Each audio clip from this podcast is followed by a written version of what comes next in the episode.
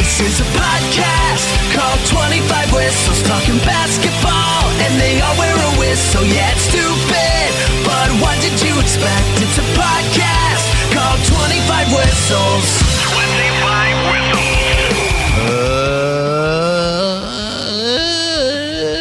Whistles. Welcome. A lot of build-up for that, huh? A lot of build-up. Yeah. Presented by DraftKings Sportsbook, an official sports betting partner of the NFL. Download the DraftKings app. Use the code BOBBYSPORTS to get in on the action. What's up, everybody? What's up? What's going on? We're good. Hey, so I don't want to forget to talk about this Survivor pool that I'm in. Don't let me forget before we leave. Okay, I'll write it down. Because I've put it on a note 3 times in a row, and then I end up writing all over my notes with other notes, other better notes, and we've done this for an hour, and I'm like, well, it's too late.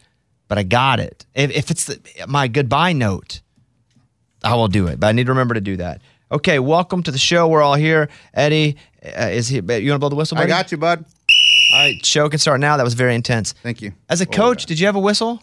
I did for practices, not during the games. Did you blow it like that? Of course I did. That scared the crap out of me. Dude, the best thing when you're coaching kids is like the drills of like, all right, you run, dribble, till I blow the whistle, you stop. The last one to stop gets kicked out. And it's so much fun with the whistle going, all right, run. You're playing out. Squid games with the kids? Yeah, Timmy, exactly, you're done. Next. Run, run, run. Oh, you didn't stop, Bill. You're out. Awesome, dude. Nice. Yeah, those drills are fun. Do you want to coach next year? I'm going to coach next year, but I have another guy coming in to help me out. That knows about basketball, and you're replacing Kevin at the same time. Well, Kevin did not renew. I got fired? Don't act like you're the victim, Kevin. No, did not review. Did you not renew Kevin, or did he not renew you? I haven't even been asked. That's not true. That's not true. Breaking news. All news to me. You could at least franchise tagged him. Give him a year. That sounds familiar. Yeah. Look. I after the game, after the whole tournament, I talked to Kevin. I said, "Hey, man, I gave him a little gift card. Thank you for doing this. And of course, you're always welcome to do next year." He's like, "Oh, I don't know if I'll do that." But he didn't say no. It meant no. And it was right after the game. Thank you. When emotions are high. Yeah, after the whole season. And I'm like, dude, I just need a week. Let me get my thoughts back together. A little off season. Then we can talk. But I didn't know I was a free agent now. At the same time, hey, Kevin, let's pick another team and coach them ourselves. Real nice, guys. Real nice. At the same time, go ahead, finish your thought before we get into it. At the same time, like, why does Kevin want to coach 9-year-old boys? Like, because he maybe enjoys the sport. No, he's not a dad. Like, this is something we have to do as dads. You asked me to coach. You could say the same thing about me. Yeah, but it was your team. You paid into the team. Right, but Jerry Jones, well, he doesn't want to coach. But, okay, so they're here. There's that drama. Mike, what's up, buddy? I'm good. How are you? Well, I didn't ask how you were. I just said, what's up? There's a lot of. Yeah, okay, cool. And then Coleman, who is he on or do we lose him? Because we had him on and he was in his car. And then we were like, well, we can't do this if he's in his car. But then we saw a microphone pop up from the bottom of the screen. So he had his laptop and a microphone, but he was in his car.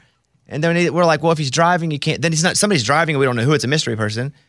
And then we heard, I'm going to park at Starbucks. And now he's gone. Mm-hmm. He's 1 mile from the Starbucks. So he's getting settled. Wow. Oh, yeah. So we'll check in with Coleman, maybe. Okay. I'm watching this show right now called Looking for Michael. It popped up on my Hulu. Michael who? A mountain climber. Jordan? I don't know what's with me in these mountain climbing Everest shows, but it just popped up and I watched it. And that reminded me of Coleman saying like, hey, I'm pulling up to a Starbucks and then he's gone. A lot of these stories are like that where they're just like, hey, man, I'm going to meet you right here at this spot. Never saw him again. Well, he said, yeah, I'm pulling into Starbucks and I didn't know about the whole deal. And we were a little loose with our time. We're like 5 minutes ahead of where we would be. But so Coleman will be up. We'll talk to him, do some basketball. Let's get going with the tittle tattle. It's time for the stupidest name ever. It's the tittle tattle with kickoff. After the announcement of UCLA losing forward Jalen Clark for the remainder of the season, what do you get the chances of UCLA making a run in the tournament? I didn't watch but 2 UCLA games all year. So I'm not going to act like I'm a big Pac-12 expert because I say I'm not awake for the most part. And unless I see the highlight, it's not just UCLA, it's USC, it's Oregon, it's all of those teams. Arizona. And yes, unless I see the highlight, I can't sit there and act like I'm Mr. Sports where I've stayed up until 11 o'clock watching the game because I'm not. The thing, I think he averaged 12 or 13 a game, something like that. But defensively, he was like the guy. Is he the center? Is he the big guy? Forward. No, he's a forward, right? Oh, yeah. Okay. But he was defensively, maybe even defensive player of the year for the all. conference all. You know, there's a few guys that are in that mix. But from all the experts that I know that follow the Pac-12, they're like, they can't win it now. Whereas they were a 1 or a 2, depending on how the conference tournament shakes out. Now they're like, we don't have them. Even Coleman, I think, said he had Houston and UCLA up there. And he's like, I can't even pick UCLA now. So I'm going to go just by the experts because I'm not an expert in UCLA basketball. I've watched 2 games. It seems to me like most people feel like he was such an integral part of that team that they could still win a couple games, but to win a national championship, it doesn't seem like they think it's possible because of what he provided to that team defensively. What do you think about it? I'm kind of the same. I mean, obviously we're on the same time zone here, so I don't watch a lot of the games. I know Tiger Campbell and Jaime Joaquez Jr. Yeah, they're both studs. Those are the dudes that I thought, like, is it one of those guys? Then you're in trouble. But again, they're studs in, like, they will score you points. Right. They will do a lot of the business that you do that get you on SportsCenter. Mm-hmm. Like, they're those guys, right? Yeah. Yeah. And he's that guy, but he's like the trash man in the neighborhood. Yeah. You got to have him. You got to have him. And if he's not there, it sucks. And things aren't running efficiently. There's garbage everywhere. But he also doesn't get the respect unless people kind of understand what he's doing and why he's doing it. Right. He's what you would call, I guess, the X factor of the team, right? One of those. If you need him, you got him, great. Yeah, so I'm going to go with no. They can't, but only because experts think we don't really know. Well, again, other than highlights, I'm not going to lie to you and say I'm watching all those West Coast games. Hey, Coleman, so what are you doing and where are you? So I am heading from Hamilton, New York, to Brooklyn, New York for the A-10 quarters. I plan on going to all 4 games today, but with this, I'm now skipping the first game and going to 3 of them. But it was a 4.5-hour drive. Didn't have a hotel to stop at, so making this Starbucks work. Okay, he's hustling. Yeah, sounds good. Can't be mad at somebody for hustling. True. He's going to drive in New York City. Oh, Coleslaw Crawley, what's up? He's going to drive in New York City? Right. Yeah, LaFonda is going to see what Manhattan's like. Wait, who's driving you? My wife. Show her. Okay, she's covering her face. We just wanted to make sure she was there because he's like, my wife, but he's in the driver's seat. We're like, no. So, and who's LaFonda? My car. I'm like, what is he happening? Makes jokes. We don't have any background of it. It's an inside joke. Yeah, we had no background of an inside joke at all. And yet he's still making it. What? Yeah. Inside joke in my own head. So yeah, that's a way inside. Okay. Okay. Next question. Sorry, Kevin. Okay. Jim Boeheim announced that he's leaving Syracuse after 47 years. So when you hear that name, what do you think of? Not Coach K. He's not Coach K. Well, yeah. I mean, like, that's my comparison for the past 10 years. That he's obviously a really great coach, even just to last that long. But he was always in Coach K's shadow in my mind. And he probably wanted to retire last year, but was like, I can't retire the same year Coach K retires because if I do that, oh yeah, no one's gonna know it all. And also, it just kind of came in the way of like a weird press release where it was like, Coach Boeheim, but 47 years is retired, and they haven't been the greatest. I think of Carmelo. That's the last thing I think of. Oh yeah, Carmelo at playing Texas. I think of his son. They had a little run with Buddy. I think of his son. Yeah. I think of all that. What do you think there, Coleman? I think of the 2-3 zone. That's what I think of. I really wish he would have retired after, what was it, like the 2017 run when they made a run to the Final Four as a 10 seed. It seems like in this last half decade, he's really lost touch with where college basketball is going, the NIL stuff. And I don't know, seems kind of like that upset old man in the media that I wish he would have retired 5 years ago and just enjoyed watching his sons play. But I think of the 2-3 zone.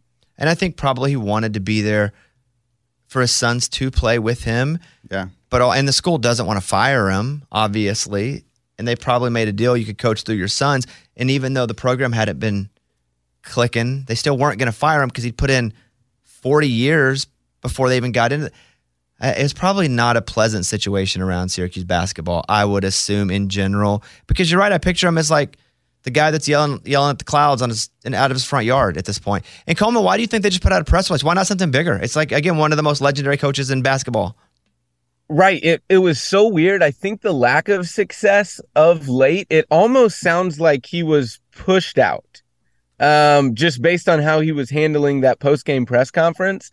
It seemed really odd, but the time is now. He should have been out a couple years ago, probably. But just being the legend that he's been, all the success that he's had, they didn't want to push him out.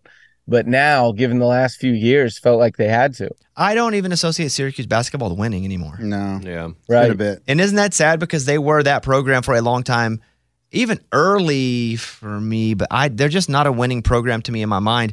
And I'm sure that Syracuse basketball fans 30 and over remember a point when they were really good and they still feel like we're a really good team and deserve to win. And they're probably torn. Like, this is our guy. We had him for 40-plus years, 40, probably longer than most of them have been alive.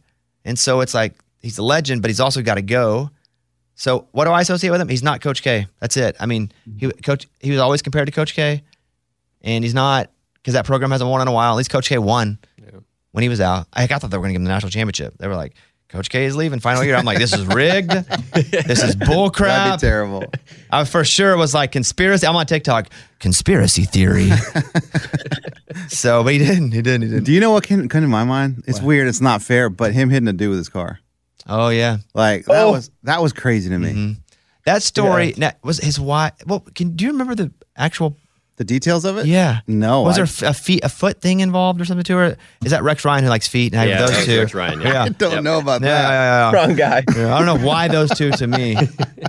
Yeah, but he did hit somebody with his car. Yeah, man. Was he drinking? No, and that's the crazy thing. It's like, I immediately thought, oh, great, Jim Boeheim's in trouble. It was after a game. He's driving home. He was drinking. He hit a dude. No, he was not drinking. Some guy got in front of him and he hit him. Pedestrian. I felt that. I mean, but who does that happen to? I know. Maybe me, if you're not careful. What do you have there, Kevin? He was trying to avoid a car on the side of the road and swerved and hit the guy that was standing on the side of the road. That to me doesn't sound like what Eddie remembered and then convinced me. What do you mean? What did I remember? He hit a dude with his car. That's all I said. Yeah, but it felt pretty shady how you said it. And that's my point. You remember when he hit that dude? And I'm like... I knew there was something about that. Well, how Eddie said it. Was he drinking? Did he like feet? Like, I knew there was... No, you brought up the feet. Yeah, nothing scandalous there at all, buddy.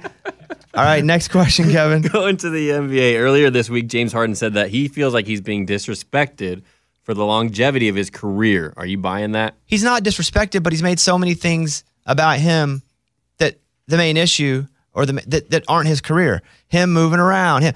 We talk about him all the time, and I think we would respect his career and... how great of a shooter he is, his longevity. All of this we would respect if there weren't better stories coming from him, like more clickable stories. Yeah. So it's not that we're disrespecting it. We don't get to it. That's the difference. When it's time to talk about James Harden, it's, oh, he's unhappy again? Oh, he's at 7 strip clubs in 7 nights? He's like Coleman with the mid-majors. He's going to a strip club in every city 10 nights in a row. So it's not that he may feel disrespected because people aren't talking about that, but he's giving... such better material for idiots like us to talk about that we're never even able to get to that because we have 19 other James Harden stories to talk about that he has provided for us that they're excellent fodder.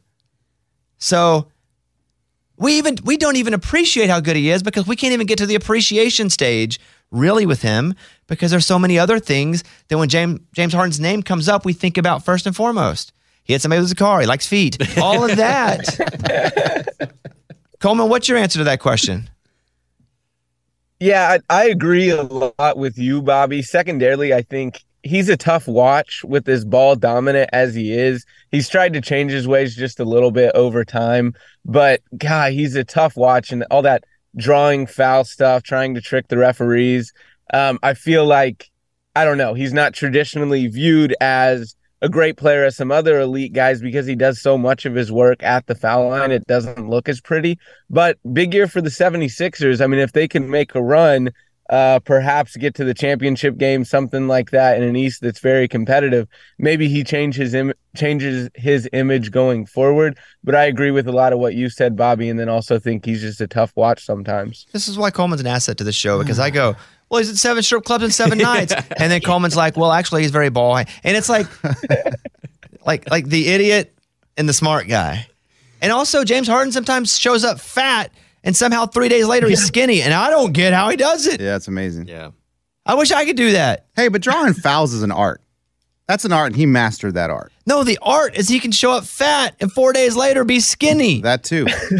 How does he do that? They'll be like James Harden, but also his beard makes him look fat too. Yeah, because his beard's just so big. Do you think you'd recognize him if you shaved that beard? No, no chance, right? Mm-mm. I wouldn't recognize you if you shaved your beard. What are you talking about? My beard? I barely have a beard. Exactly. And that's we see each other every day. Yeah, it'd be tough though, buddy. It'd be tough. Next question. Well, I had a KD question last night, and then I found out.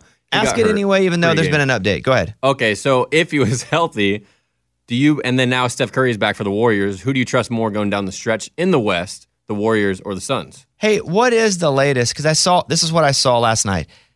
Maybe in warm-ups, KD was like, he went hard in his ankle. Yeah, he just went up for a layup. It just said ankle tightness or soreness. So what I'm seeing today is he could be out for the rest of the year. And no way. Possibly, well, not the playoffs. Oh, my God. Possibly the start of the playoffs. Even that? Yeah, but the rest of the regular season, possibly.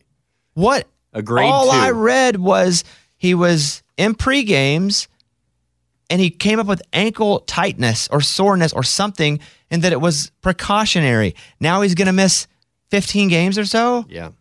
No way. Odds haven't changed. They haven't? Nope. What are they at? I mean, Boston won. Phoenix is at plus 380 on second. Like number one in the West, though? Mm-hmm, number one in the West. I cannot believe LeBron, KD, Boeheim in the feet. It's a crazy day. Keep going to the feet. I know. Okay, so the question was, let's act like he wasn't injured. Okay. So who do you trust more coming down the stretch, the Warriors or the Suns, to make a deep run? You know what? I was just going to roll one quickly, but then I kind of second-guessed. You can't argue with history. Yeah. Mm-hmm.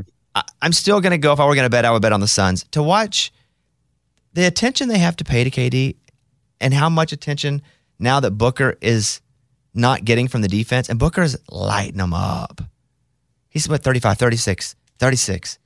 Booker is playing at a level he hasn't been able to play. He's always had the capability to do it, but he's playing at a level that he hasn't had because he now has all this space because they get. How do you stop the Suns? I mean, Chris Paul's 713 years old, sure. Still a super effective point guard. KD, number two, if I'm drafting, maybe three, two, still two. I think you go.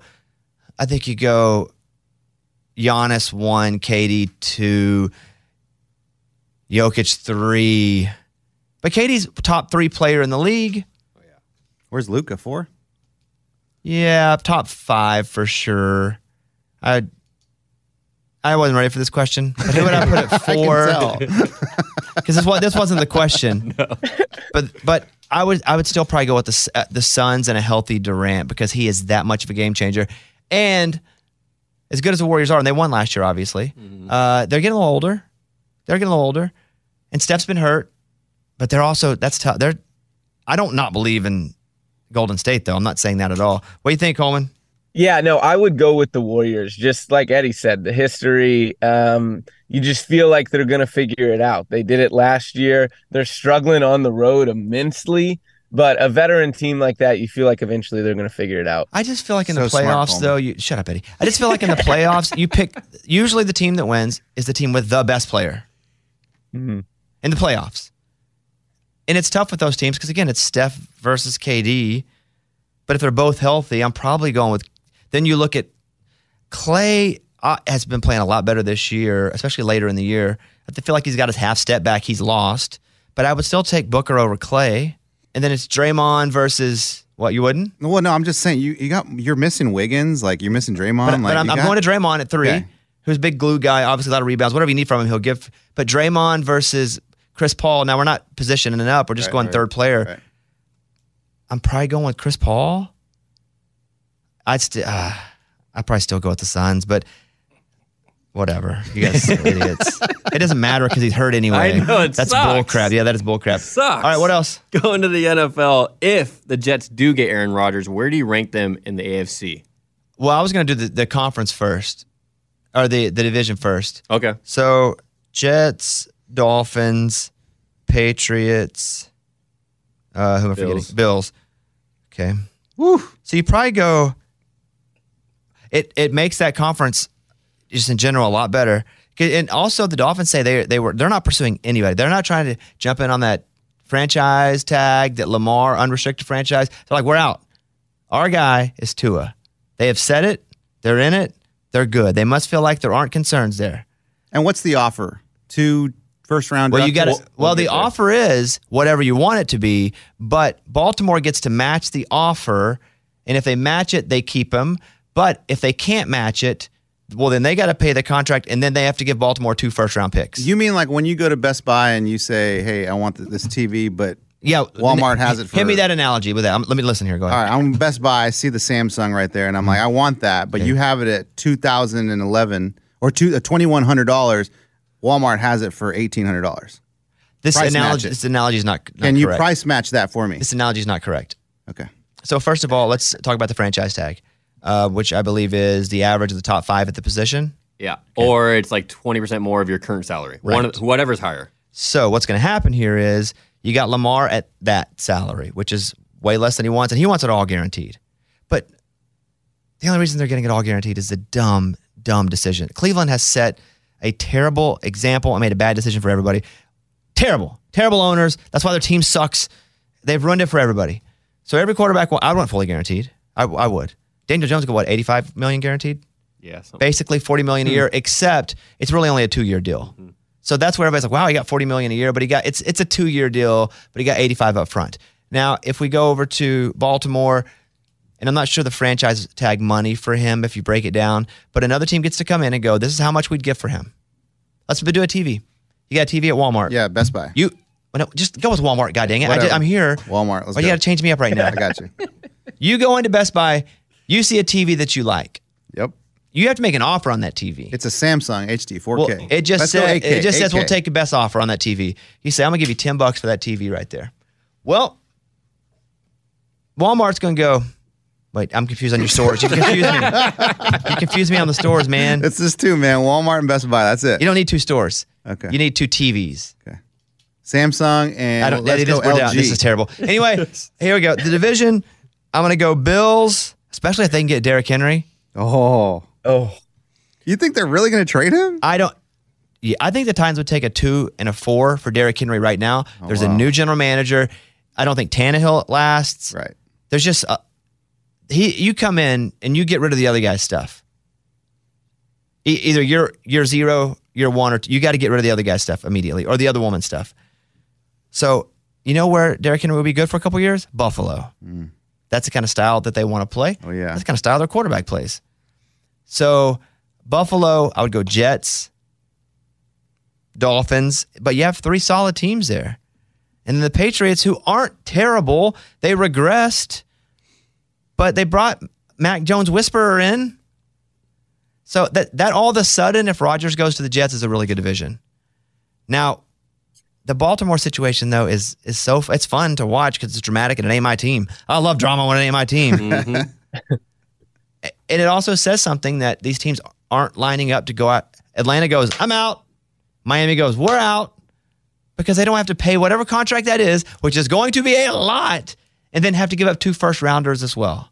Now, the argument would be you can't find a good quarterback. You just can't. They just don't exist. You can't just go, there's 3, I'll take that one. There are none. And so you almost want to overpay for one if you can get one and let them grow into that. But Lamar has played 10 of his last 22 games, something like that. Now, some of that, though, he may not want to play is like he was just only kind of hurt. And he's like, why would I risk hurting myself more in a contract year? But I would go... Bills, Jets, Dolphins, Patriots in that order, with none of those teams sucking. And in the AFC in general, Kansas City, Buffalo. We're Cincy. Still going to go Buffalo for now. They have some big defensive guys at free agency too. Cincinnati, and if Aaron Rodgers is a top 5 quarterback still, I believe it in all my heart. He was MVP, except for this last season, MVP the last 2 years before that. He had a broken finger, almost got his team to the playoffs with nothing. He turned Watson into a star, a rookie star. So the question is, the Jets are going to be crazy good. The funny part is, what is Johnson & Johnson? It's a pharmaceutical, and Watson, Aaron Rodgers is like, pharmaceutical companies are targeting me. Yeah, I said, don't. Say that. And so now Woody Johnson, the owner of the Jets, Johnson & Johnson, the air, and Aaron Rodgers. He's part of Johnson & Johnson? Well, he's a Johnson. Oh, that's crazy. And then he'd be over there getting a check from Johnson & Johnson. That's crazy. Like, that's the kind of story we need. I love it. All right, wrap it up, Mike. The stupidest name ever is the Tittle Tattle with Kickoff Kevin. All right, we're going to bring in the studio one of my buddies. But Quinn, before I introduced you officially, I had them print off some accolades for you. Yeah, it's real good. But it was only one line, so but I made some other stuff up. That's what I'm talking about. So, let me do a commercial first. That kind of works, right, Mike? Yep. Should I do that first? Let's do that. Okay, just a reminder, 25 Whistles is presented by DraftKings Sportsbook, an official sports betting partner of the NFL. Download the DraftKings app and use the code BobbySports to get in on the action. Here you go. Here's my parlay for Thursday night. Come on. Are you ready? Mm-hmm. Arkansas money line, Texas money line, Kansas State money line. The only real dog there is the Kansas State game because they're playing TCU. Okay, TCU is real good. Yeah, but I'm gonna go Arkansas, Texas, and Kansas State, and that's what's up with mine. It'll be up on the app. Go over more smiles than frowns. You know, we're back at it again. You guys can get on the action. 25 Whistles Parlay, DraftKings Sportsbook. If you want to take the 25 Whistles Parlay, check it out. New users use the code BobbySports when you download the app. 21 and up in most eligible states, but age varies by jurisdiction. Eligibility restrictions apply. Gambling problem, 1-800-GAMBLER. In New York, 1-877-8-HOPE-NY or text HOPE-NY 467-369. See show notes for full details. Okay, now let me introduce Quinn Grovey, who Quinn and I are friends, but when I was a kid, Quinn was like my Arkansas football hero. I don't like tell him that anymore because now I just like crushed him at golf last night. Like crushed I mean, that was him. Coming up. Crushed. I mean, it was fake golf, but it was still golf. So, led it all 4 years at Arkansas, 3-year starter, quarterback, 89, 80. I don't know the years there. He led the team to two Southwest Conference championships. 2 Cotton Bowl appearances, only hog quarterback to lead in multiple Cotton Bowls. Yeah. Named the Arkansas All-Century team. Let's see. Arkansas Sports Hall of Fame, Southwest Conference Hall of Fame. What am I missing here? The podcast you like to listen to. Oh, yeah. We had got there. Yeah. Yeah, we call that 25 Whistles. Yeah, we talk about that after we're done here. 25 Whistles light. Listen, I do listen to the Razorback Daily every single day. Sometimes I don't in the middle of baseball season. Right. When it's like me either. Yeah.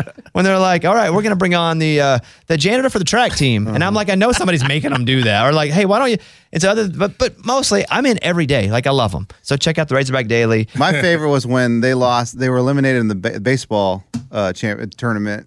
And they were like, well, it's tough. Well, let's move. Hey, the volleyball team's killing it, though. They did a whole episode on the volleyball team. Absolutely.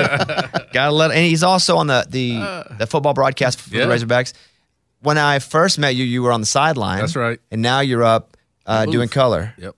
Right? That's what it's called. Color, your color guy? Yep. Yeah. By the way, Quinn, this is Coleman. Coleman, I give you Coleman's story. He's the guy. He's in his car right now because he's in New York. Can Coleman see Quinn?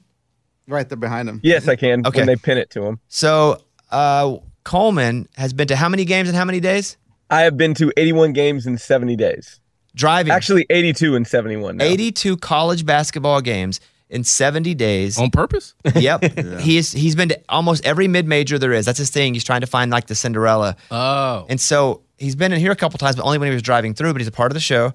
And he reports back. And he was like, you bet all your money on Marshall. That's what he said to us. Whoa. And then they lost. They're out. Yeah. So that eliminated early. But Coleman's a college basketball expert. This is Kevin, and obviously you know Eddie and Mike in the room. Yeah, in there. Yes, sir. So yeah, just hop in. You're part of the group here. We're for sure gonna talk about stuff. But so Quinn was like, he hit me up like 2 or 3 weeks ago. He's like, hey, SEC tournament coming. It's in Nashville. You can be there. Mostly we're not here. Usually we're on the road, and it sucks. I'm always mad, and I'm like, I'm gonna be here. And so he's like, how many tickets do you want for the game? I was like, 2. Boom, gone. So I had him yesterday. I was like, I do not want free tickets, but I need 2 more. How do I buy them? So he hooked me up, and that's how I was able to get 2 more tickets. So now Kevin's going to go. My wife's going to go. So that's who you guys got to thank. Okay. You. Okay. Thank you. Quinn. Thank you. Thank you, dude. I'm excited. We're in the Arkansas section, so you have to wear Arkansas. Of course. Got anything for me? You good with that? Yeah. Yeah, you have to. Yeah. I got something for you. Yeah, Woo Pig, let's go. I bring gifts. That didn't sound natural. I like to try, but it didn't sound natural. I got something for you. I got something. Woo pig, baby, let's go. No, that doesn't. No, just woo pig, baby. Well, now you're just saying it lighter. Let's leave the baby out of it. Yeah, we'll work on it. Woo pig suey. I took some friends that have never been to a Razorback game. One's from Ohio, one's from Arizona, but they're a married couple, and they were like, "Go Pigs!" That ain't how we do it. They're gonna know. They're gonna know. That's that TikTok trend. Are they gonna know? They're gonna know. Yeah. I was like, no. Just follow along. So, all right, we're here. I do want to talk about North Carolina basketball for a second. So they might make it now. I think if they beat Virginia, they make it for sure. I think they might make it now. What a terrible year for them. Mm-hmm. Especially when they're on the cover of SI. They go to the national championship game last year. This Cinderella story, Cinderella-ish. Because what were they, Coleman? A 7 seed last year, 8 seed? Do you remember? 8 seed. Okay. So North Carolina... Big win over Boston College. It was, by the way, terrible game. It was a terrible game. I thought it'd be a lot closer than that. Terrible and good for North Carolina. Sure. But they're playing number 13 Virginia tonight, and if they win this game, I think they're in regardless, and I think they're such a ratings getter anyway, and now the story is a ratings getter if they get in, that I think you got, especially if there are no like upsets in conference tournaments that eliminate somebody, I think they end up getting in. Coleman, your thoughts on North Carolina? I think they're going to have to beat Virginia and may have to win another if they're going to get in. Here's the issue. They are 1-9. Their one quad one win is at home over Virginia. Virginia's 30th in the net, which is the cutoff for a home quad one win. So if they beat Virginia, that previous win probably falls to quad two, and they would still just have one quad one win. I think they may need to beat Virginia and win another, but perhaps just beating Virginia would be enough. And I think if they beat Virginia, they're in, and they are for sure in. And I agree with everything he says about quads and guads and 0.2-3. But guac. Also, I know these executives, these people sitting in this boardroom, you need ratings. And you're going to get it at first. But you need the blue bloods. And if you can get a blue blood in, you get a freaking blue blood in. It's kind of the unspoken rule. And it's probably even spoken a little bit. And if they're right on, if they're like, should we or shouldn't we? You know they're putting North Carolina in there. I want to see North Carolina in there because I'd love to see them either just get trounced the first round or win a few games. I mean, anything that happens to them is entertaining to me at this point. So I think they might be in now. I think if they beat Virginia, they're in. Coleman thinks they might be in if they beat Virginia. And if they win they have to win just another game. They have to win the whole tournament, do they? No. They won't have to win the whole tournament. If they make the finals, I think they're definitely in. But, I mean, think of 2 years ago, 2021. UCLA played Michigan State in a play-in game in Dayton, Ohio. UCLA went all the way to the Final Four. I mean, who knows? Maybe that could be North Carolina's story this year. You're absolutely right, Bobby, that the selection committee, the NCAA, would love the ratings increase on Tuesday and Wednesday in Dayton if North Carolina's playing. Everybody be watching. Of course. And that's where I'd put them. In a play-in. How amazing would that be? North Carolina, and they're like, we got to play in a freaking play-in. We're North Carolina. Yeah. And it's like, yeah, you got to play in a play-in. Be happy you're here. That kind of situation. It's like when your kids complaining about food, be happy you got food on the table. Mm-hmm. Don't complain about the Brussels sprouts. Some kids can't even eat. North Carolina, some teams are at home. Yeah. You need to shut up. What's Carolina's RPI? Who cares? I don't know. Coleman may know something like that. Coleman, do you know about what their RPI is? They were 49th in the net before yesterday, so I don't know what they've moved to. That net is interesting because I think Arkansas was like, they've been sitting at 15, like 14. The metrics love your hog. Yeah, I mean, because listen, we've played a lot of good teams, and they're not holding the conference tournament against us. We've played other games, other big games outside the conference tournament. So I think we're 8-10 in conference, but it's like they're still like, you're in, regardless of what happens, which is crazy because in the olden days, 3 years ago, if you weren't 500 in conference, you weren't even considered. Do you think part of that, though, Coleman, is because a lot of the mid-majors are a lot weaker and the only team getting in from not even mid, but some of the upper but not power six schools? Like, I can't see there being two teams from any of those conferences. I think the mid-majors have been hurt by this change in the last half decade or less to the net and quadrant system. How much basketball do you watch, Quinn, as a football guy? I love it. Like all? I watch it all. How about getting a vasectomy the day before the tournament so you could watch the tournament, even though you didn't really want a vasectomy? Yeah, I think I'm a pass on that. Just making sure. Yeah. I feel like that's pretty strong. I'm strong with them. Yeah. And you're here. and you're representing the university, obviously, but also here as a fan, do you ever feel like you can't, like, passionately cheer because it might not look good for you if you're upset while you're cheering or jeering and not yelling against the team? But I get pissed sometimes, and I'm like, God damn it! Yeah. And like, I don't cheer. I love the Razorbacks more than anything, but sometimes I'm just so up. I'm just distraught. But I don't represent the university. Yeah. You do. Do you feel like you have to always smile, and even though it ain't going well? You know, I think my background plays a lot of a big part in that. Being a quarterback, I mean, I never, at the University of Arkansas, I never really tried to let my emotions show. And so my wife is like, show some emotion. But I'm like, I'm just sitting there chilling. No, she's talking about relationship, buddy. She's not talking about game. She's like, so at the games, I just the ebb and flow. I just chill out. So I don't get too high. I don't get too low. I know you get upset. Man, I go both ways. And I have no emotion anywhere in my life except Razorback games. Yeah, that's healthy. But I don't. I know. I agree. My therapist is like, you don't. How do you expect yourself to experience highs if you don't experience it? Because I'm like, I don't get sad because I don't build myself up of disappointment, too much disappointment in my life as my young stages. So I don't ever get sad because I expect it. Yeah. But that keeps me from the high. That being said, I'm like sick inside my guts when we lose. And I'm so happy when we win. It's really the only thing where that happens. When you would play, when you were playing, you weren't an emotion guy playing quarterback? Nope. Could you not be? Were you trained not to be? Trust me, I had emotions that would tap into what my team was dealing with. I mean, at the quarterback position, you got to be able to look at those other 10 guys and be able to assess where they're at. And there would be times where I'd have to get on people. There'd be times where I'd pat them on the back. So, I mean, it's just the same thing you're doing in your business. I mean, sometimes you just got to be there for them. But the emotion aspect of it is I wanted them to always know that when I walked into the huddle, we were going to have a chance to win this game. We were going to have a chance to be successful on this play. And so that's really it. So I walked in probably with the same demeanor most of the time, 80% of the time, but there were times where you had to change that to get what you needed. You ever get to a fight on the field? I ain't trying to fight. Well, I did get into a fight one time. We were playing against Hawaii. Where? In Hawaii. Okay. My freshman year. And there was a big defensive tackle, a guy named Al Noga. Big dude. You don't mess with them Samoans now. They'll get after you now. And so he kind of wrapped me up after a play, and I hit him in the stomach with the ball. And he slapped me across the face. And I made a different decision.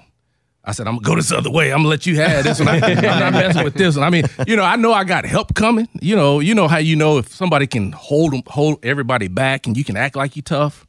Now, there was nothing between me and Al. So it was, I was going to get it for a few minutes. So I decided not to do that. I decided to live and play another play. Would you ever talk crap across the line of scrimmage when you were under center? Absolutely. But what would you say? How would you say it? Well, would they know it? Oh, absolutely. That's the only way to talk trash. But you're under center. You're like, all right, blue 50. And you would say what? Well, no, I wouldn't like in the middle of a cadence. Okay, you're not like, Chump 56, no. Talking to you. No, would never do. I mean, you got to think about a lot of different things other than talking trash. Now, after the play, before the play, trash talking was good. One thing you never want to do, though, Bobby, get caught under the pile. Because I don't know you're vulnerable. If you've ever been caught up under the pile, but I'm going to tell you right now, hands are coming under your face mask. Trying to scratch your eyeball. I mean, it's all kinds of dirty stuff under the pile. I mean, you see people get tackled, people on top of them, the dude on the bottom. Yeah, he's dealing with some stuff right now. When they ever try to grab your... Oh, everything, yeah. I tried that last night. Yeah. We weren't in a pile. But we weren't in a pile. I was just playing golf, and I was like, let me take a little feel of that. So you don't trash talk across the line. You never would say anything. Like, if you're walking up to the line, you're like, okay, 56, he's not good. We're going to go take him. Never anything like that. Nah, nothing like that. I never really called anybody out like that. But I talked a lot of trash for a guy that was back then 5'10", 200 pounds. And you ran the option. Oh, yeah. Ran it. And you always, if you're running the option, one of the options is you get hit. No, that is an option. I mean, that's going to happen. Getting hit is going to happen. It's when you run that wishbone the way we did it back then. It's like operating in the telephone booth. You ever get hit so hard you didn't know where you were for a little bit?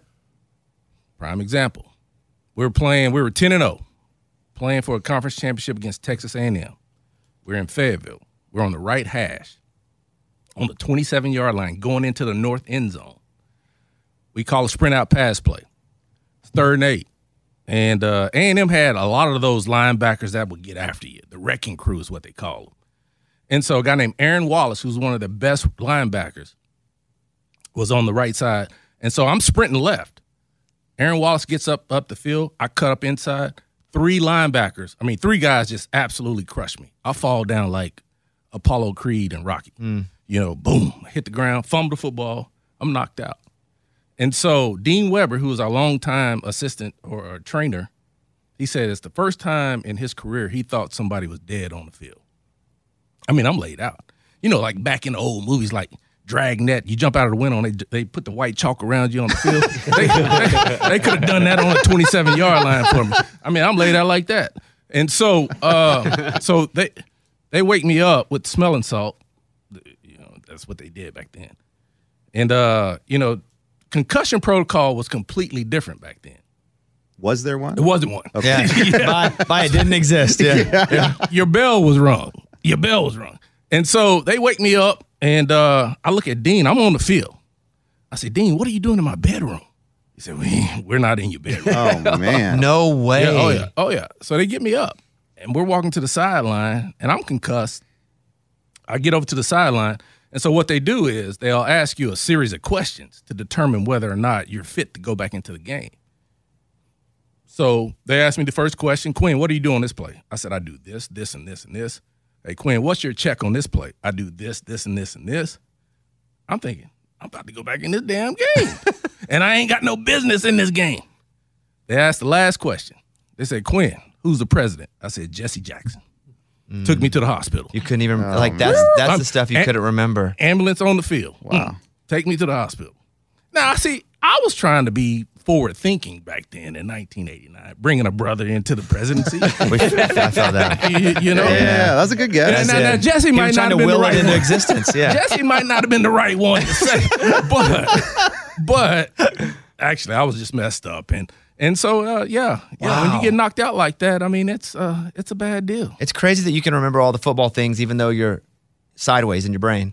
You have all that. You know what play, where to go. Yeah. But it's also like name something that we all should know right now, every single day, all of us, regardless of. And it's like, nope, don't got that. Yeah. You're out of here. I'm out. Gone. I'm surprised you can remember that though. Yeah. Do you remember getting hit? It's bad. No, I don't remember actually getting hit. I was knocked out. I mean, when you see the hit, I'll show it to you. When you see the hit, I mean those guys hit me, and I was out. When they hit me, and then I hit the ground, my head hit the ground, and then an A&M guy's butt rolled over the top of my head. So it was, I was. Well, I didn't ask about the part you liked. I was talking about the part. Yeah, he remembered that part. Yeah, that's the part. And his feet touched me too. Yeah. Do you, looking back, because I think you played against Troy Aikman at Cotton Bowl, right? Oh yeah. When he was at UCLA. That's right. Let's go. That is a massive, massive Cowboys fan. Let's go. Yeah, Troy. So you got him though, right? No, we lost. Okay. We lost 17 to 3. Nice job, buddy. Hey, I knew they didn't. One of the worst games of my life. Why? I mean, really, because we did not produce. So all week long, I heard all this stuff about Troy Aikman. And I mean, I knew Troy because he's from Oklahoma. I was from Oklahoma. And he went to Oklahoma. I was in the stands the day he got hurt against Miami when he was a quarterback at OU and then had to transfer to UCLA. Jamel Holloway trots out on the field and takes over the job. They win a national championship. And the stands as in younger, watching the game? As in a recruit, yeah. Got it. As a recruit. I was a senior. Yeah, senior. And so Troy was big. He did his thing. And I heard all week long about how Troy was going to be the number one pick and all this kind of stuff. And I was thinking, you know what, I'm this little 5'10 quarterback. I'm going to show this cat up. That was my mindset the entire time. Heard all week, Quinn. You got to have a balanced attack. Y'all don't throw it a whole lot. You got to have a balanced attack. I'm like, all right, I'm going to give you a balanced attack. Get into the game, one of the worst games of my life. We have 42 yards of total offense the entire game. So I get into the press conference after the game, and they're asking, Quinn, how you feel? I said, well, all week long, y'all talked about us needing to have a balanced attack. I said, we had 42 yards total offense. I gave you 21 rushing and 21 passes. It's no more balance than that. Right. 21. So y'all don't know as much as you think you should know. There's a whole lot more than just having a balanced attack. And Was he legit in college, Troy? Yeah. Oh, you could tell? He was. Oh, yes. Bucks. I mean, 6'4". Yeah, a monster. I mean, at UCLA, I mean, blonde, good-looking cat. Yeah, he was on his way. So what did that have to do with him playing, though? What's that? The good-looking cat. What did that have to do with him? Well, I'm just saying it just adds to it. I mean, when people saw you, they're like, he's on his way. All right. That's just kind of how it works. You knew that if he went to be that #1 pick for America's team, that he was going to be in pretty good shape. Wow. And he's turned it into a great career. So you were a recruit at Oklahoma? Oh, yeah. And was it Switzer recruiting you? Switzer. And and what was that like?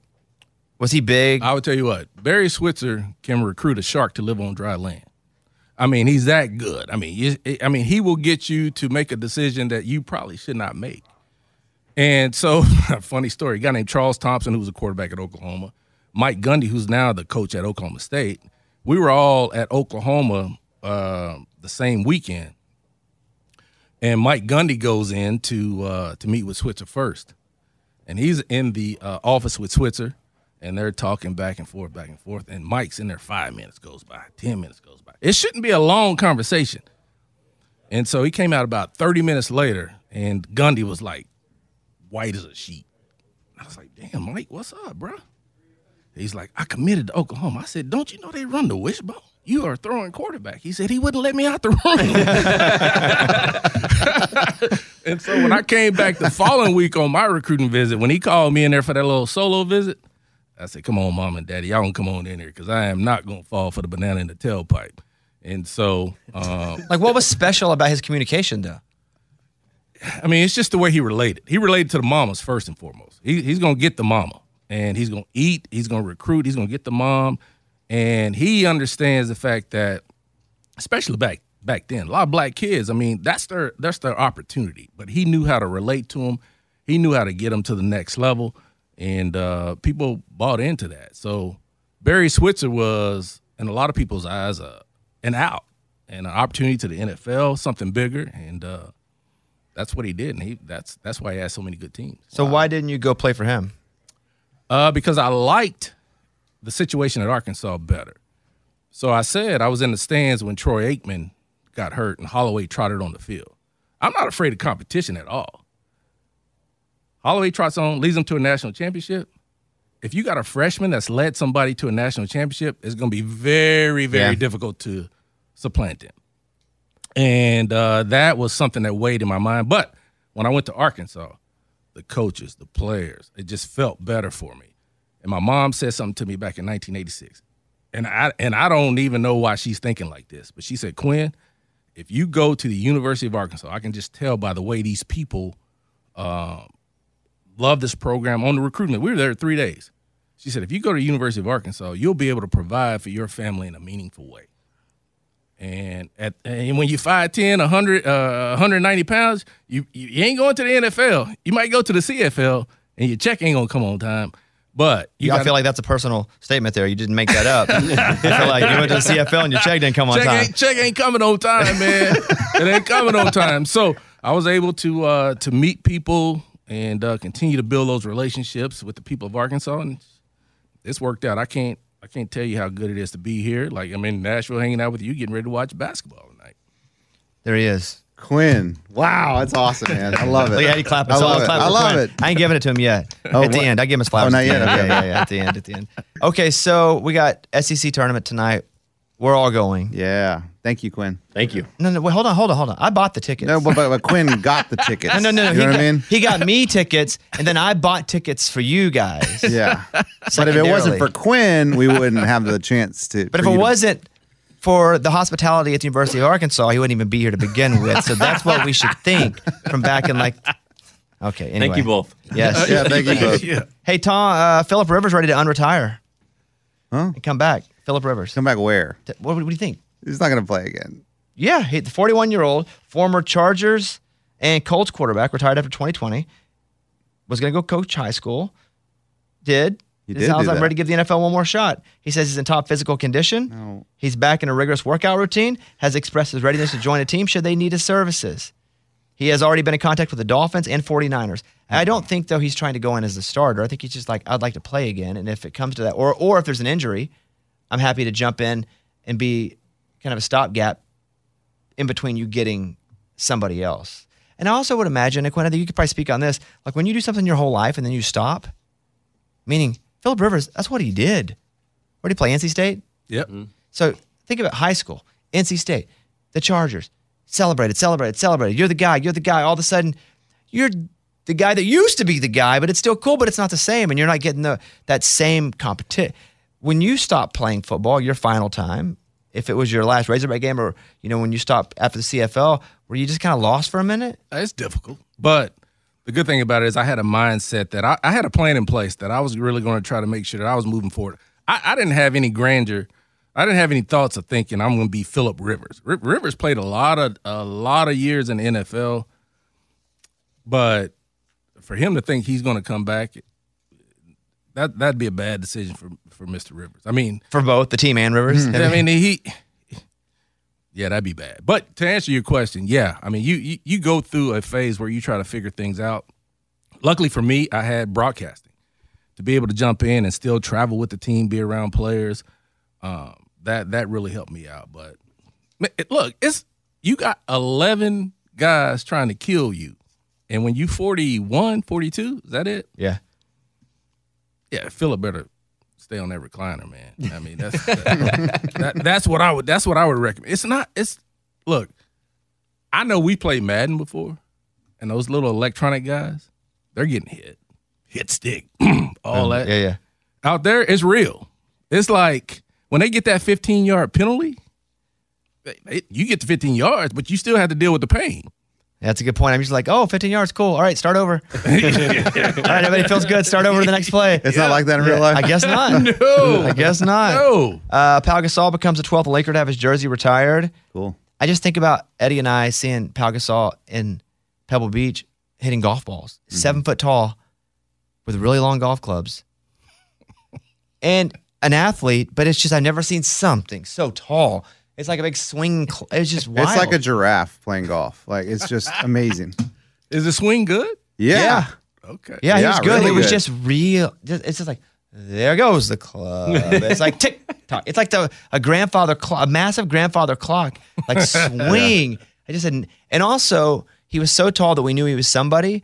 But didn't he recognize blended him in with everybody that was there except for the tall part. We're like, who is that? Left his goddamn, it's Pau Gasol. Mm-hmm. That's crazy. Pau Gasol, excuse me. So, but yeah.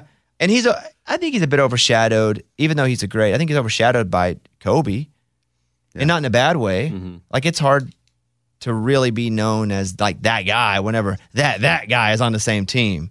Yeah, especially because he already played with Shaq too early in his career, so everyone always thinks big man is Shaq. I don't even think Kobe. Of him and Shaq playing together. I mean? What's crazy? I just think of him and Kobe. But should that guy's number be retired, though, when you think about in the grand scheme? Well, that's what I'm saying. Like, it's like I don't think of him as – but I was looking at a lot of the numbers, a lot of the stats, even championships. He's got every analytic. Should Pippins be retired? Absolutely. Yeah. But, we think of Pippin as a really great Michael Jordan sidekick, even though he's one of the top 50 basketball players of all time when they put the list out. No one's going to go name the top 50 players, even 20 players ever, 25. You're not going to say Scottie Pippen's name, although he probably was. But he played Michael Jordan, so it was overshadowed so much. I mean, what does it take to get your jersey retired? I mean, just contribution. What's the contribution? Yeah. Is it wins? Is it titles? Is it? It's just mostly titles. Honestly, it's mostly titles. You can also just be a big winner on a losing team, like for example, Manning in New Orleans, the dad Archie. I'm pretty sure his jersey's retired, and they sucked. Oh, yeah. But he was just the guy, and, like, he was throwing for records, for team records. So, like, there's not a real answer. It's almost like how I got in the Illuminati. I don't really have a reason that I can tell you guys for sure. It's the first time he's admitted this. No, I didn't admit it. I was making a joke. I was making a joke there. But don't you think, though, like, the Basketball Hall of Fame, there are guys that probably shouldn't be Hall of Famers in the Basketball Hall of Fame. And there are probably guys who aren't in that should be, but they were on bad teams. Yeah, okay, yeah. Like Tim Couch is an example I use in the NFL. Had he not gone to the Browns, I think he'd probably been a pretty good NFL quarterback. I do. Yeah? Really? I do. Yeah. And I think he went to a bad organization. You don't have a chance. I think if you go to the Browns, look at Matt Stafford. He would have just been a guy that threw a bunch of yards and never won with Detroit. Yeah. So first year he leaves, he was a Super Bowl. The first, and he's old. Wins the Super Bowl. Yeah, he's not even prime. He's old, Matt Stafford. And he wins a freaking Super Bowl. So, yes, I agree with what you're saying completely. There were guys that shouldn't be in because they were on great teams with great casts. And there are guys that probably should be, but because they weren't in good organizations, they had no help, they aren't, because they weren't nurtured and given resources. And I think about the Basketball Hall of Fame. I think that that's the easiest Hall of Fame to get in. And, again, I don't know if it's with the number of players that actually come through the NBA because it's the roster size is smaller than most. But there are a lot of guys in there, in my opinion, that, like, that guy's a Hall of Famer? Really?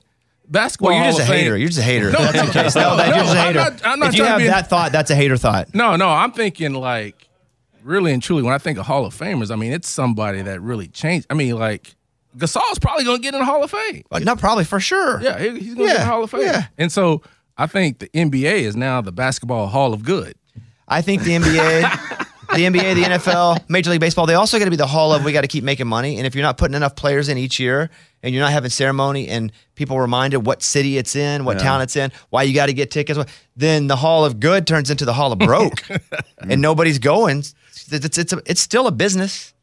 So sometimes you got to make a Hall of Famer just so you keep everything going. So prime example, like Udonis Haslem for the Miami Heat. Mm-hmm. He's been there forever. 42 years old. You guys play together, yeah.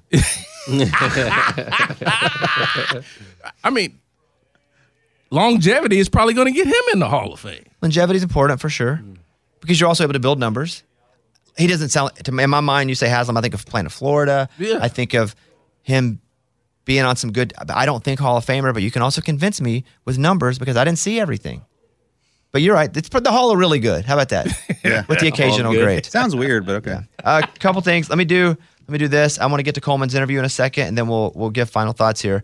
March means nonstop college hoops action. It all starts with conference tournaments.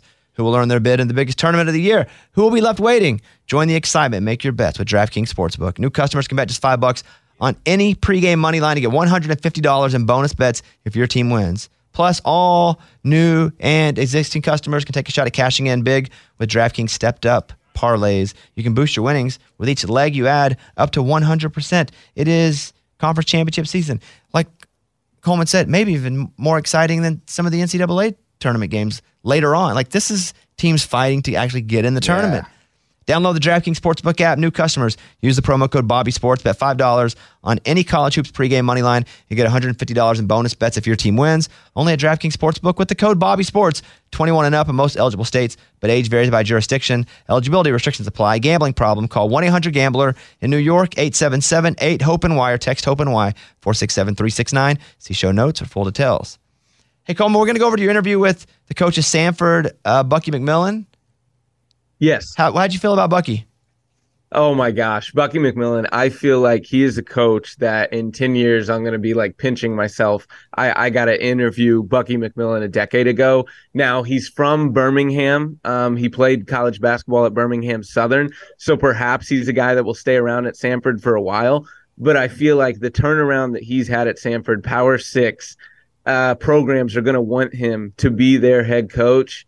And he's a guy that wins the right way that I think is going to be a future superstar in college basketball. Here he is. Here's Coleman with Samford head coach Bucky McMillan.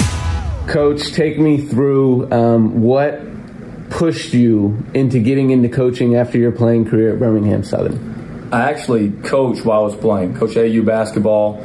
And so I always tell people, you know, I'm a college coach now, but really my heart was maybe an AU coach before I was even a high school coach. And, you know, those are the days of 15 passenger vans and 10-hour bus rides and, you know, being responsible for 15, 17-year-old kids at 21 years old. And I loved every second of it. Some of the most fun I've ever had was those first teams I coached in AAU. So I did that. When I got done playing, I was like, I already knew what I wanted to do, was jump right into coaching. What pushed you immediately into that to start coaching AAU basketball while you're in college? I've just always loved the game of basketball. I put so much time into the game, and you know, I just love being around it. Like, you know, everyone got to find their flow state somewhere and to get that adrenaline going, and basketball does it for me. When you become a head high school basketball coach, were you already thinking in your head of one day coaching in college, or were you just focused on the there and now?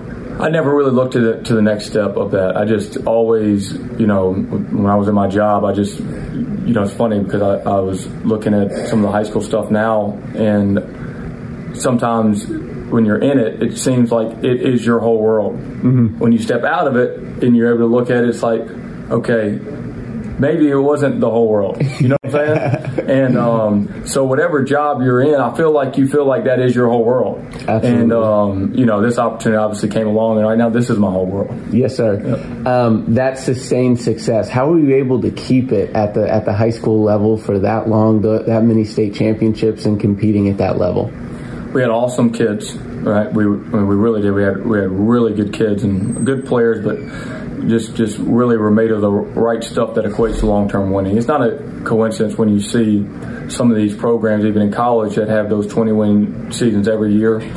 You're going to find out that they're usually high-character people. They're unselfish people. They work hard, all those intangibles, because the difference between a lot of these college basketball teams is like that much. Right. You know what I mean? It's really like that much. And so what separates? Really what separates is how does a team, how do players, individuals handle when things don't go their way? Mm-hmm. That's really what separates. How do you handle it when it doesn't go your way? And if you have the right people, they know how to handle that. They're not going to quit on you. They're going to keep playing. They're going to persevere.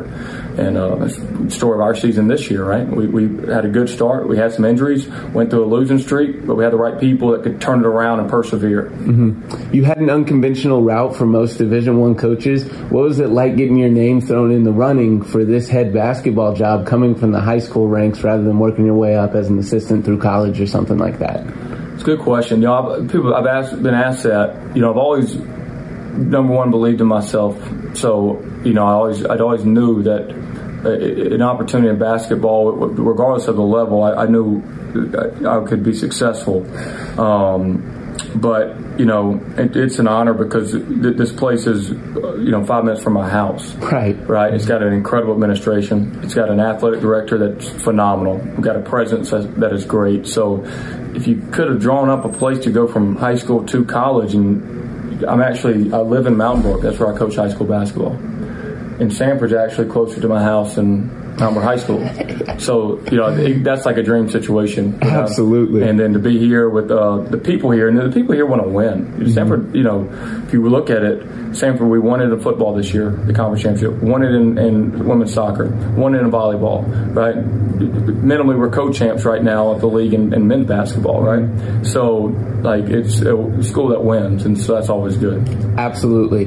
Coach, you talked about a little bit of adversity, right? Facing adversity. And how do you respond to that? Your kids have already responded very well to that when you saw it in late November, early December, faced some injuries, lost 7 straight basketball games. Yet despite that, you're 21-9. How do you get the guys to rally heading into conference tournament play after 7 straight losses? Yeah. I think the focus has always got to be on getting better. If you focus on winning or losing, and that's the end all, then you know, you're going to become complacent when you win, right? And then sometimes when you lose, you don't have the right attitude that we got to get in the gym and continue to work because you're focused on your results. You can't focus on your results. Even today we play Furman. It's going to be about how we play, right? Like, you know, if we play well, things take care of themselves.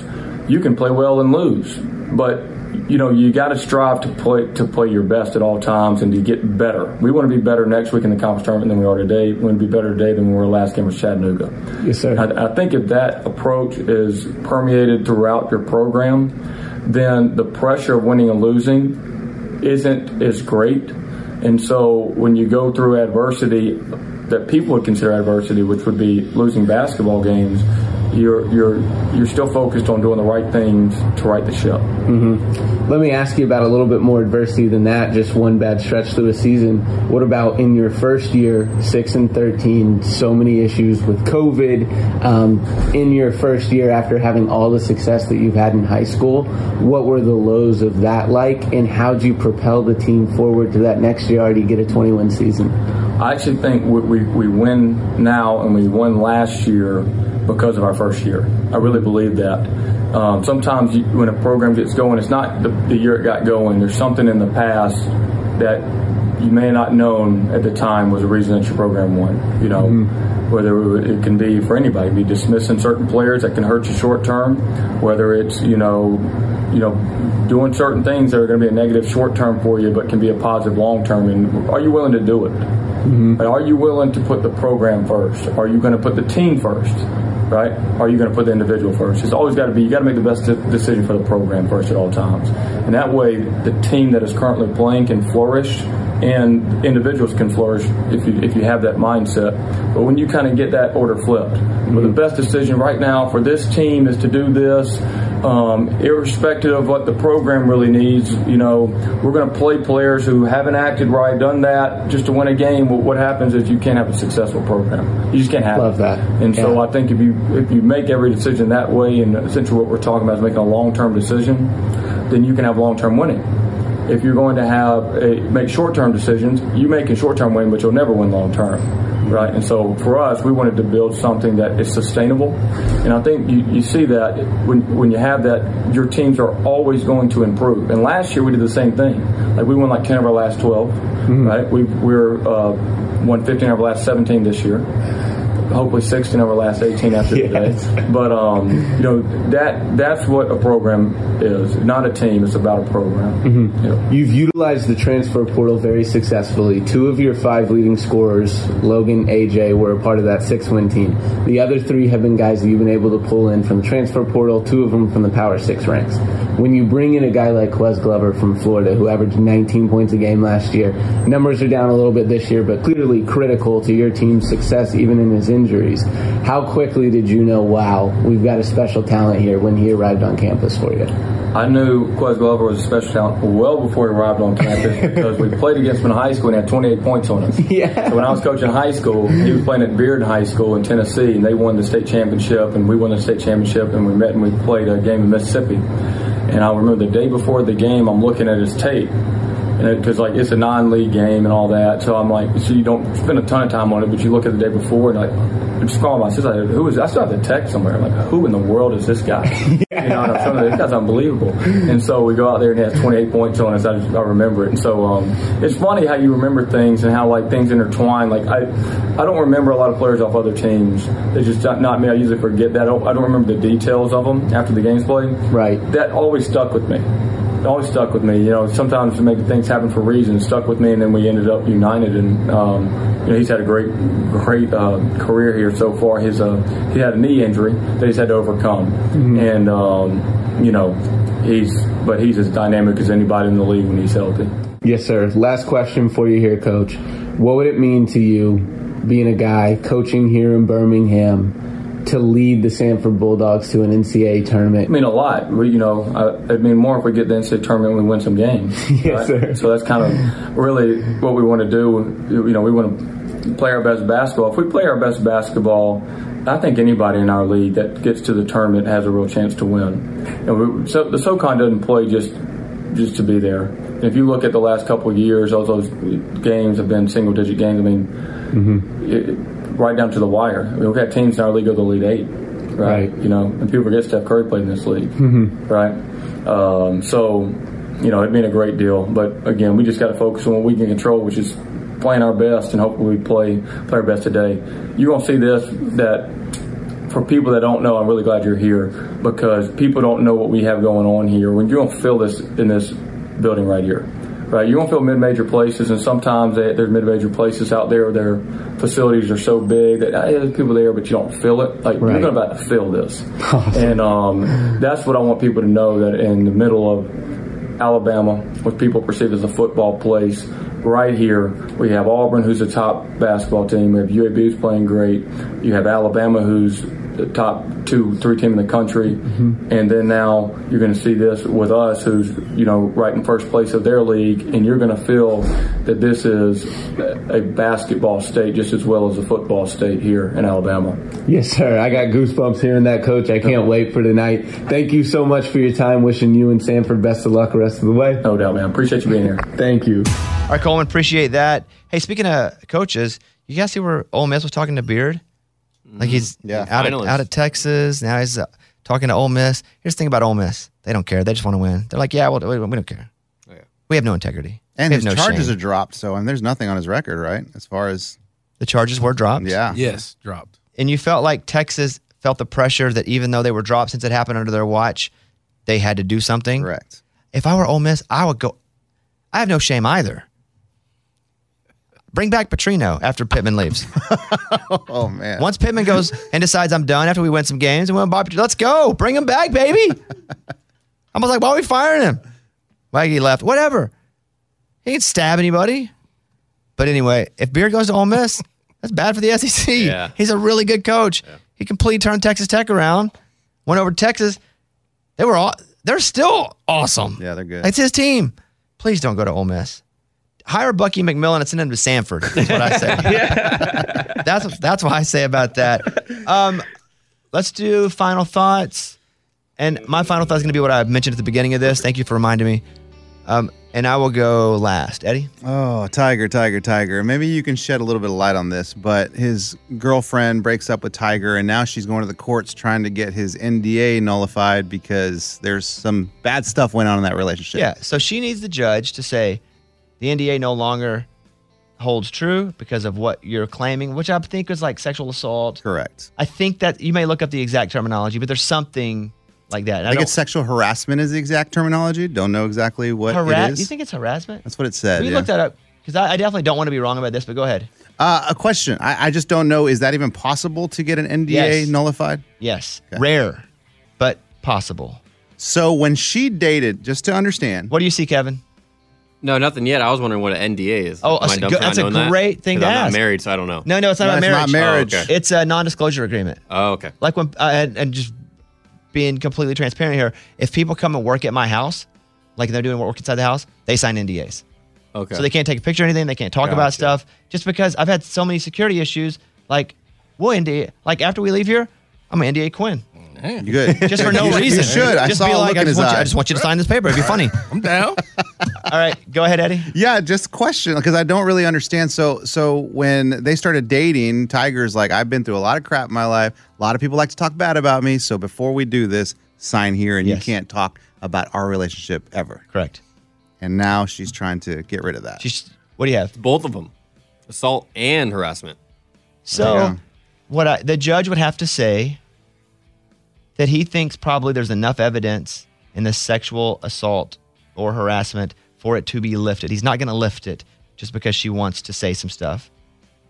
But probably it's let's talk about it privately. What's the deal? He has to make a decision. And if he feels or she feels like, if the judge, man or woman, I don't know, if they feel like that this agreement being lifted is for the victim, that happens sometimes. And it should happen. Yeah. You know, there were times with other folks, famous people, where they're like, we need this NDA lifted because we have charges we need to press. And the judges will do that at times. So if true, bad news. Yeah, we'll see how this plays out. I'm not jumping on the it's true. I'm not jumping on the it ain't true part. Yeah. But we should wait and see how it plays out. Mm-hmm. Because it's easy as members of the media, if that's what we are, to just pick whatever narrative sounds most entertaining and run with it. And so we try not to do that unless it's got feet in it. I'm not gonna run with the narrative. Yeah. You know, you love feet. I love feet. Hey, I love people that love feet. I personally don't like feet at all, and I don't get why that's all. Boeheim loves feet. Yeah, like all hot to people. According to this podcast. So what I hope happens is the judge is able to speak with her, hear her story, and if he feels like that's true, that he's able to lift that. All right. So it is a possibly sad story or bizarre story or I don't know. She wants a lot of money. So there's always that element as well that's in it.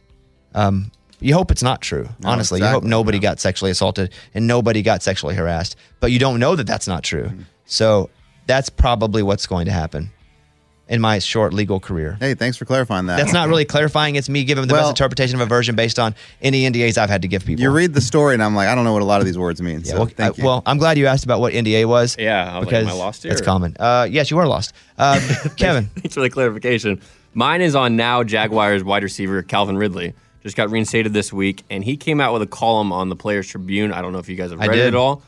I thought it was awesome. If you have not, really come in my bad, I did wrong. Yeah, highly recommend you read it. All about his upbringing, and then I didn't even know his house got broken into when he was in the NFL. And that's why he kind of got down on protecting his wife and his kids. Like, how can you not love that? So if you haven't read that, I highly recommend it. It's just you don't know what you don't know, so stop acting like you know what you don't really know in general. That's good stuff. Like, in general, we all do it. I do it too. We all, oh, I know. It's another example of you have no idea what's happening with folks except for what they're showing you or what other people are showing you that sometimes they don't even want shown. You have no idea. You have no idea what's happening in Eddie's life. Yeah. Except what he's given you. Mm-hmm. You have no idea what's happening. Give you everything. But, yeah. You know. But yes, you don't know what you don't know. And I read that too, and I was like, one, he did not try to run away from any fault. Right. Because he gambled, right? That's what it was. Didn't he get busted gambling? I mean, that's why he was suspended. Yeah. It's on an app too, and his name was like Calvin Ridley 68. And it's like, well, duh, that's you. Put your name on it, dude. It really wasn't that, but it was. So yeah, you just don't know what you don't know, and stop acting like you do, because it's hurtful to people when you do that. And I try to be better at that. I'm not perfect at it. You know what I really go back to is the Duke lacrosse rape story. Oh man, so many times, and that's been so long. They were eviscerated because of what was supposedly them raping a girl. And turns out it wasn't true. And their lives were turned up. And I think about that a lot whenever we talk about stories like this, where it's like, sure, I have opinions on what I think that my instinct, but my instinct's stupid when it comes to stuff I don't know. So it Manti Te'o was crazy for me too. Me too, goddamn! I saw the Netflix show and I was like, I hated that I was like making all those jokes about that. Me too. Michael Irvin's going through a lot right now too. And they've seen the video. His lawyer saw the video and is like, show the video. We did nothing wrong. Just now sucked. I haven't seen the video, and that could also just be in his lawyer posturing. I don't know either way. But the lawyer's like, I saw the video. Ain't nothing to see here. Let's go. So yeah, you don't know what you don't know. So stop acting like you do. Coleman. My final thought is, if there is an ORU with St. Peter's of Florida Gulf Coast in this NCAA tournament, it is the Colgate Raiders. I watched them punch their ticket to the NCAA tournament last night. They are a veteran team. They move the basketball ridiculously well. There has been no team that I have had more fun watching in this entire journey than the Colgate Raiders because of their unselfishness, the way they move it, and the way they shoot the basketball. They are a dangerous 14 seed for any two or three. So say it again. They're who? Who is it? The Colgate Raiders. Just making sure we got this on file here. Because last time I put all that money on Marshall. Me too, man. No, I'm just kidding. I didn't. But Coleman did give me 4 bets in one day on this show, and all 4 of those suckers hit, and I made a ton of money. Furman, baby. Let's go. Furman. He was like, the Paladin. He was like, look out for them too. Quinn, he hit. He said, they're going to cover -4.5. He said, they're going to win by 7, 8, or 9. The margin. He nailed the margin. He nailed every part of the game. And he went 4 for 4, and they hit him the next day. I said, give me another one. He goes, I just want to retire 100%. I said, I respect that. Quinn, he go out on top. He even hit that the final score, combined score, would end in an odd number. Well, halftime. Wow. Or halftime. I bet it wrong. That's me messing up, but he still hit it. That's crazy. Okay, thank you, Coleman. Final thought for me. I've got into this Survivor, like the NFL League that I did, where you pick a team every week and you move along. Yes. So I got into this again, and each entry was $100, and I bought 5 entries. But it only happens when the NCAA tournament starts. And so you can pick a team, and if they win, you move on, but you can never pick that team again for the whole tournament. Now, if you guys want to get in with me on one of my selections, I will let you for $50, and then we can pick together. But just, we could do one. We could do all 3 of us. We could just do one as a group for $33 each. If we can just agree on one? Yeah, we'll agree on one. And we'll do that the whole time. That's what you want to do. Okay. Do you want to do that? I'm in. Yes, I love it. Okay. All right. So I'll do that. Whenever the picks come out, we'll all decide and we'll do that. Okay. And then we'll make more smiles and frowns, maybe. If Arkansas makes it, is it going to be Arkansas? It's up to you. Yeah, it's going to be hard to argue. Well, you can only pick them once. You can only pick them once.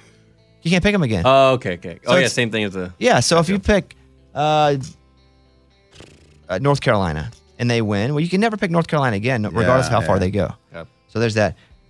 Quinn, give us a final thought for the day. Final thought. I'm glad to be in Nashville. Yes, sir. Hanging out with my boys. Woo! Mm-hmm. Glad y'all treat me with a lot of hospitality. And I'm glad y'all are coming to Bridgestone Arena tonight to watch those Arkansas Razorbacks play. So that's my final thought. My final thought is, with y'all in the stands, we have a chance to advance. And that's what I hope happens. Well, and Quinn, hey, thank you for getting us those tickets. Shut up. I appreciate that. Thank you, Quinn. Why do you do that? All right. Thank you guys for listening. Eddie, Whistle us out. We'll see you guys on Monday or Tuesday. See you guys.